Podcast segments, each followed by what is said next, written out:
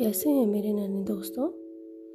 Hopefully आप सभी स्वस्थ और मस्त होंगे। माँ,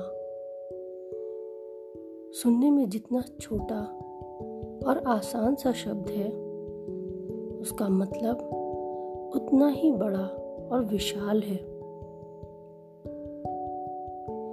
माँ के एक रूप नहीं, अनेकों अनेक रूप होते हैं। ऐसे ही एक रूप की कहानी मैं आज आपको सुनाने जा रही हूँ। रावण का नाम तो हम सबने सुना है। और हमें ये भी मालूम है कि कैसे प्रभु श्री राम ने रावण को मारकर माँ सीता को रावण की कैद से आज़ाद कराया था। लेकिन हम में से बहुत कम लोगों को ये पता है कि प्रभु श्री राम ने तो माँ सीता को सिर्फ़ रावण की कैद से आज़ाद कराया था। पर माँ सीता ने तो प्रभु श्री राम की जान तक बचाई। जी हाँ माँ सीता ने। हम सभी ये जानते हैं कि माँ सीता बहुत ही सौम्य और सुकोमल सी दिखने वाली माँ है। पर एक बार ऐसा हुआ कि रावण का बड़ा भाई, जिसका नाम सहस्त्र रावण था, वो रावण से भी ज़्यादा बलशाली था। जब श्री राम ने रावण का वध कर दिया तो उसके बाद श्री राम से आकर उनके गुरु ने कहा कि आपने रावण का तो वध कर दिया, पर उससे भी ज़्यादा भयानक और उससे भी ज़्यादा दुष्ट राक्षस अभी ज़िंदा है, जिसका नाम सहस्त्र रावण है। जिसके हज़ारों हाथ हैं और हज़ारों सर हैं। और वो महापराक्रमी है। उसने शिव जी से ऐसा आशीर्वाद पाया है कि उसको जल्दी कोई हरा ही नहीं सकता। ऐसा सुनते ही प्रभु श्री राम अपनी सेना लेकर फ़ौरन ही निकल पड़े सहस्त्र रावण का वध करने, उसको मारने। जब वो वहाँ पहुँचे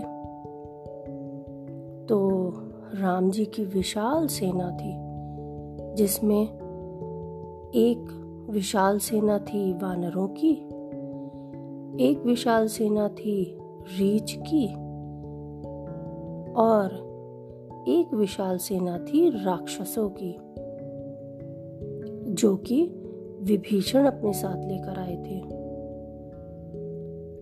ऐसी विशाल सेना को देखकर सहस्त्र रावण क्या डर गया होगा? बिल्कुल नहीं।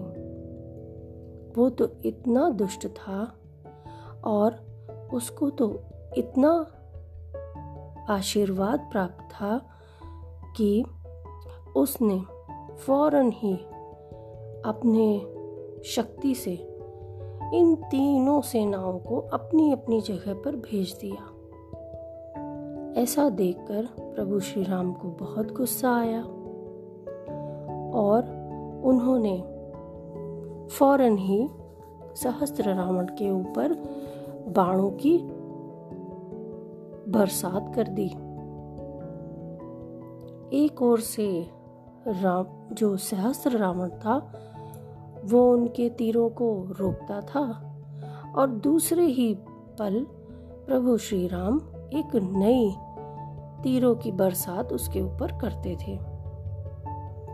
बहुत ही भयानक युद्ध था। लेकिन आखिर में सहस्त्र रावण ने प्रभु श्री राम को ऐसा एक उनके ऊपर शस्त्र चलाया कि वो बेहोश हो गए। जब माँ सीता ने ये देखा तो वो गुस्से में भर गईं और गुस्से में आते ही उन्होंने माँ काली का रूप ले लिया और बहुत ही ज़्यादा क्रोध में भरकर वो सहस्त्र रावण की तरफ़ दौड़ी उनके साथ साथ जो और शक्तियाँ थीं, जैसे माँ पार्वती, माँ लक्ष्मी और माँ ब्रह्माणी, ये सारी शक्तियाँ भी एक साथ मिलकर माँ सीता की मदद के लिए आ गईं। और फिर क्या था इन सारी माओ ने मिलकर जो सहस्र रावण था, उसकी विशाल सेना को तिनकों की तरह फैला दिया। और माँ सीता ने सहस्र रावण को अपने, अपनी तलवार से काट दिया। लेकिन ऐसा करते वक्त माँ का क्रोध इतना बढ़ चुका था कि जैसे उनको कुछ सुदबुद ही नहीं रही। वो गुस्से में इतना भर गई कि वो भूल ही गई कि वो कौन है। ऐसे में उन्होंने अपने पति श्री राम के सीने पर जैसे ही पैर रखा, उनकी जबान बाहर आ गई और फ़ौरन ही जैसे उनको उनकी जो भूली हुई यादें थी, वो वापस आ गई। और फिर क्या था? प्रभु श्री राम भी वापस अपने होश में आ गए और उन्होंने खुद माँ काली को शांत होने की प्रार्थना करी। और सहस्त्र रावण और उसके जैसे बहुत से राक्षसों का वध करने के लिए माँ काली को उन्होंने माँ काली की वंदना करी। उनकी पूजा करी। तो देखा आपने कैसे एक सीधी सी कोमल सी दिखने वाली सीता माँ एक विकराल रूप ले लेती हैं।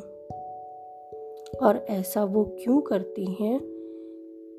क्योंकि माँ का स्वभाव ही कुछ ऐसा होता है कि वो जैसे ही अपने बच्चों या अपने परिवार पर किसी भी तरीके की मुसीबत या परेशानी को देखती हैं तो उनकी उनका क्रोध, उनका गुस्सा फ़ौरन ही बाहर निकल पड़ता है।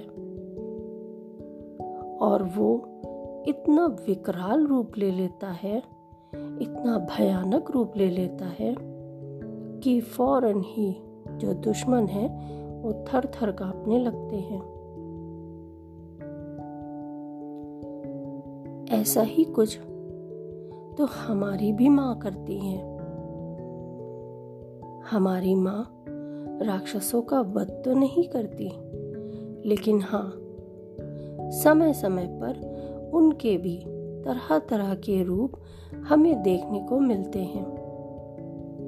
जब हमारी माँ, हमारी मम्मी ऑफ़िस जाती हैं तो वो पापा की तरह डट कर काम करती हैं। जब वो घर आती हैं तो हमारे साथ बच्चा बनकर खेलती हैं। और जब वो घर के काम कर रही होती हैं तो वो हमारी मम्मी बन जाती हैं।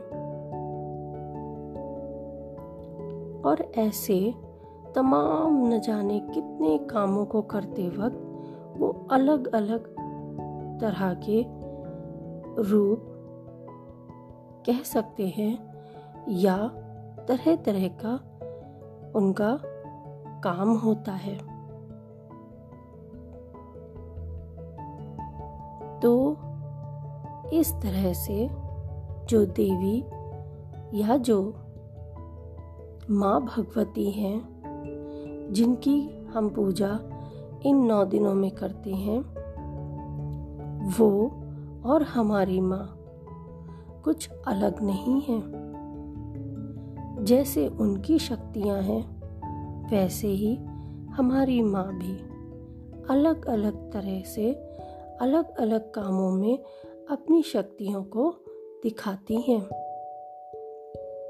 तो हमें माँ भगवती के साथ साथ माँ दुर्गा के साथ साथ अपनी मम्मी या अपनी माँ का भी उतना ही आदर और उतना ही उनको प्यार करना चाहिए। और हाँ बच्चों, कोशिश पूरी ये करनी चाहिए कि हम अपनी माँ को कभी भी नाराज़ ना करें। कभी भी कोई काम ऐसा ना करें जिससे हमारी माँ दुखी हो या परेशान हो। तो इसी के साथ मैं अपनी इस स्टोरी को यहीं ख़त्म करती हूँ। होपफुली आपको भी समझ में आया होगा कि माँ और माँ से जुड़े हुए उनके तरह तरह के रूप कैसे होते हैं। तो हम फिर मिलेंगे एक और नई और इंटरेस्टिंग स्टोरी के साथ। तब तक के लिए टेक केयर बाय बाय